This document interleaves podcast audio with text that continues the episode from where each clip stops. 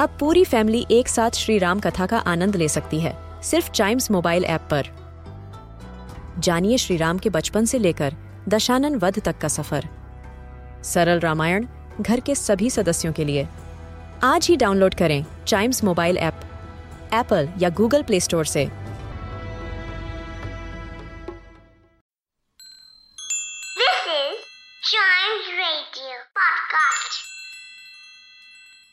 The brothers Grimm എഴുതിയ the Sleeping beauty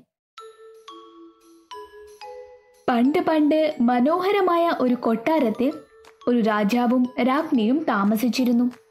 കൊട്ടാരത്തിന് ചുറ്റും മൈലുകളും കിലോമീറ്ററുകളോളം മനോഹരമായ പൂന്തോട്ടങ്ങളും പഴയ വൃക്ഷങ്ങളും ഉണ്ടായിരുന്നു. അവിടെ പക്ഷികൾ ദിവസം മുഴുവൻ ഇരുന്ന് പാടും. നമ്മൾക്ക് ചിന്തിക്കാൻ കഴിയാത്തത്ര പൂക്കളും പഴങ്ങളും അവിടെ ഉണ്ട്. എല്ലാം ആഗ്രഹിക്കുന്നത് രാജാവിനും രാജ്ഞിക്കും ഉണ്ടായിരുന്നു. പക്ഷേ അവരുടെ ജീവിതത്തിൽ അവർ ഏറ്റവും കൂടുതൽ ആഗ്രഹിച്ച ഒരു സാധനം മാത്രം അവരുടെ ജീവിതത്തിൽ ഉണ്ടായിരുന്നില്ല. അവരുടെ പൂന്തോട്ടങ്ങളിൽ കളിച്ചു നടക്കാനും അവരുടെ കൂടൊപ്പം ചിരിക്കാനും സന്തോഷിക്കാനും അവർക്ക് ഒരു കുട്ടിയില്ലായിരുന്നു. ഈ ഒരു കാര്യത്തിൽ രാജാവും രാജ്ഞിയും എപ്പോഴും വളരെ സങ്കടപ്പെട്ടിരുന്നു. എന്നാൽ ഒടുവിൽ വർഷങ്ങൾക്ക് ശേഷം അവരുടെ ആ ആഗ്രഹം സാധിച്ചു. അവർക്ക് ഒരു ചെറിയ മകൾ ജനിച്ചു. രാജാവും രാജ്ഞിയും വളരെ സന്തോഷിച്ചു. രാജ്യം മുഴുവനും അവരുടെ ആനന്ദ നിമിഷത്തിൽ പങ്കുചേർന്നു. വലിയ തീപ്പൊരികളും നൃത്തവിരുന്നുകളും ഒക്കെ ഒരുക്കി. കൊട്ടാരത്തിൽ തീർച്ചയായും എല്ലായിടത്തും നല്ല തിരക്കായിരുന്നു.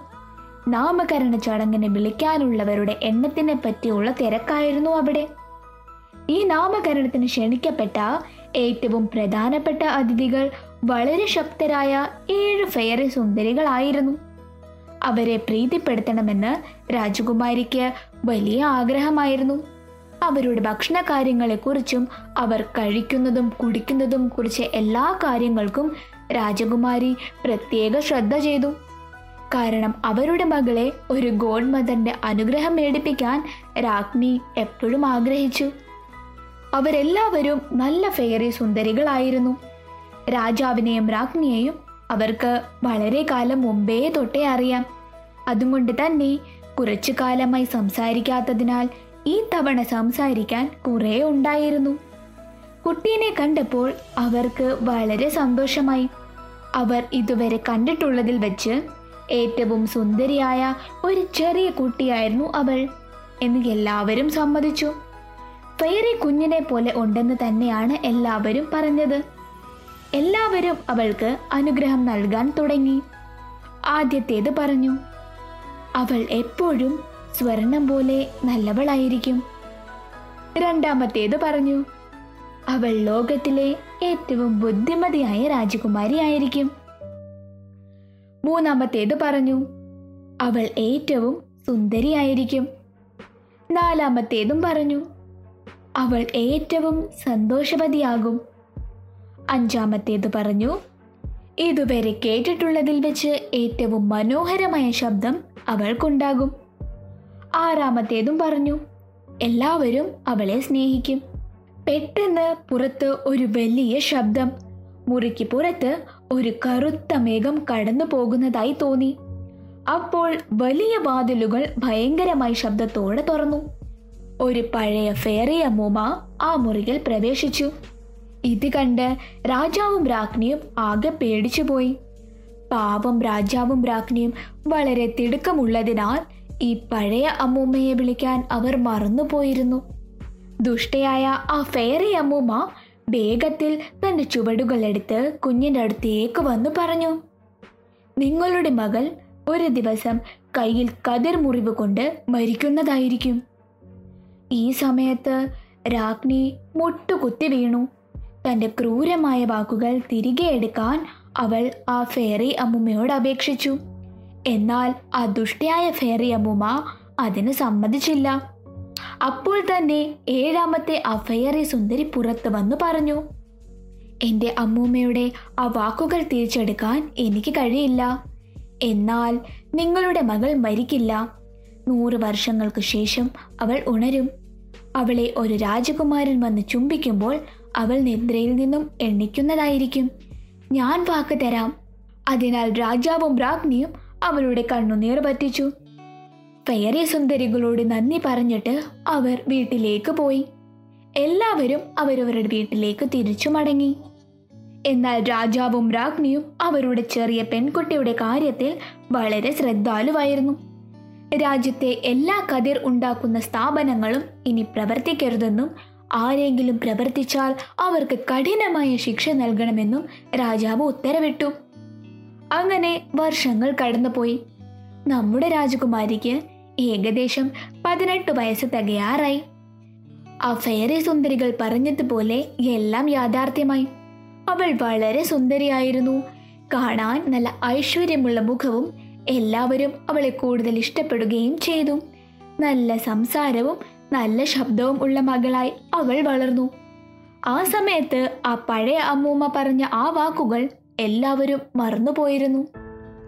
പെട്ടെന്ന് നമ്മുടെ രാജാവിനും രാജ്ഞിക്കും ഒരു ബിസിനസ് കാര്യത്തിനായി കുറച്ചു ദൂരെ യാത്ര ചെയ്യേണ്ടി വന്നു. രാജകുമാരിക്ക് വരാൻ താല്പര്യമില്ലാത്തതിനാൽ അവളെ തന്റെ സുഹൃത്തിനോടൊപ്പം ആ കൊട്ടാരത്തിൽ ആക്കിയിട്ട് രാജാവും രാജ്ഞിയും യാത്രയായി. ആദ്യത്തെ രണ്ട് ദിവസം രാജകുമാരി സന്തോഷത്തോടെ കഴിഞ്ഞു. എന്നാൽ മൂന്നാമത്തെ ദിവസമായപ്പോൾ അവൾക്ക് ആകെ സങ്കടമായി. അവൾ അവളുടെ അമ്മയെ അന്വേഷിക്കാൻ തുടങ്ങി.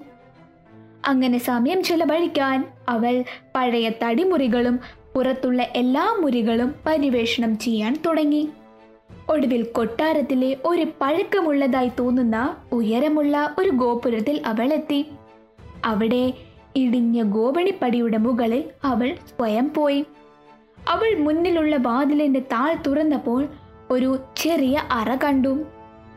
അവൾ ഒരു ചെറിയ വൃദ്ധയിരുന്ന് ചക്രത്തിൽ കറങ്ങുന്നത് കണ്ടു. അവൾക്ക് ഒന്നും മനസ്സിലായില്ല. കാരണം എന്താണ് സംഭവിക്കുന്നതെന്ന് അവൾക്ക് സങ്കല്പിക്കാൻ പോലും കഴിഞ്ഞില്ല. കാരണം രാജകുമാരി തന്റെ ജീവിതത്തിൽ കറങ്ങുന്ന ഒരു കസാര ഇതുവരെ കണ്ടിട്ടില്ല. രാജകുമാരി അകത്ത് വൃദ്ധയുടെ അടുത്തേക്കെത്തി. വൃദ്ധയുടെ തോളിൽ കൈവച്ചു. ഉടനെ തന്നെ ആ വൃദ്ധ അവളോട് ആ കതിർ ഒന്ന് ഉപയോഗിക്കാമോ? എന്ന് നമ്മുടെ രാജകുമാരിയോട് ചോദിച്ചു. രാജകുമാരി സമ്മതിച്ചു. രാജകുമാരി അതിൽ സ്പർശിച്ചു. കതിർ സ്പർശിച്ചതോടെ തന്നെ രാജകുമാരി പെട്ടെന്ന് ഉറങ്ങിപ്പോയി. ആ കൊട്ടാരത്തിലുള്ള എല്ലാ വ്യക്തികളും പെട്ടെന്ന് തന്നെ ഉറങ്ങിപ്പോയി. ആ നിമിഷം തന്റെ യാത്ര അവസാനിപ്പിച്ച് മകളെ അന്വേഷിക്കുന്ന രാജാവും രാജ്ഞിയും പോലും ആ കാത്തിരിക്കുന്ന സ്ത്രീയെ കാണാതെ ഉറങ്ങിപ്പോയി. ഒരാഴ്ചയ്ക്കുള്ളിൽ കൊട്ടാരം മുഴുവനായും കാട് കയറാൻ തുടങ്ങി. അങ്ങനെ വർഷങ്ങൾ കടന്നുപോയി. നൂറ് വർഷം പിന്നിടുന്നിടം വരെ കൊട്ടാരവും അതിന്റെ കഥയും എല്ലാവരും മറന്നുപോയിരുന്നു.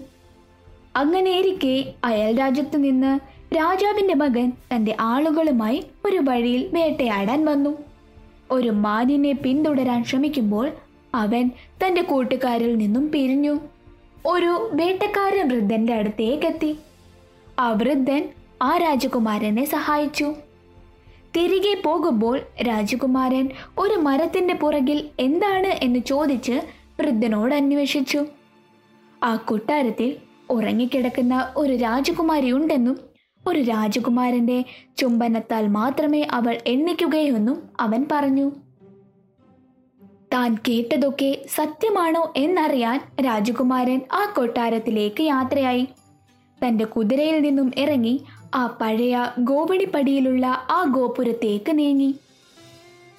അകത്ത് ചെന്നപ്പോൾ അവിടെ ഒരു രാജകുമാരി കസാരയിൽ ഇന്ന് ഉറങ്ങുന്നത് കണ്ടു. രാജകുമാരൻ അവളെ കണ്ടപ്പോൾ അന്തിച്ചു പോയി. ഇത്രയും മനോഹരമായ ഒരു രാജകുമാരിനെ തന്റെ ജീവിതത്തിൽ കണ്ടിട്ടില്ല എന്ന് രാജകുമാരൻ പറഞ്ഞു. അവൻ മുട്ടുകുത്തി ആ രാജകുമാരിനെ ചുംബിക്കാൻ ശ്രമിച്ചു. അവൻ ചുംബിച്ച ഉടനെ തന്നെ രാജകുമാരി തന്റെ കണ്ണുകൾ തുറന്നു. രാജകുമാരി അവനോട് ചോദിച്ചു താൻ ആരാണ്? രാജകുമാരൻ പറഞ്ഞു ഇതിഹാസം ചിലപ്പോൾ സത്യമായേക്കും. ഞാനാണ് നിങ്ങൾ കാത്തിരുന്ന ആ രാജകുമാരൻ. വിരോധമില്ലെങ്കിൽ നമ്മൾക്ക് വിവാഹം കഴിക്കാം.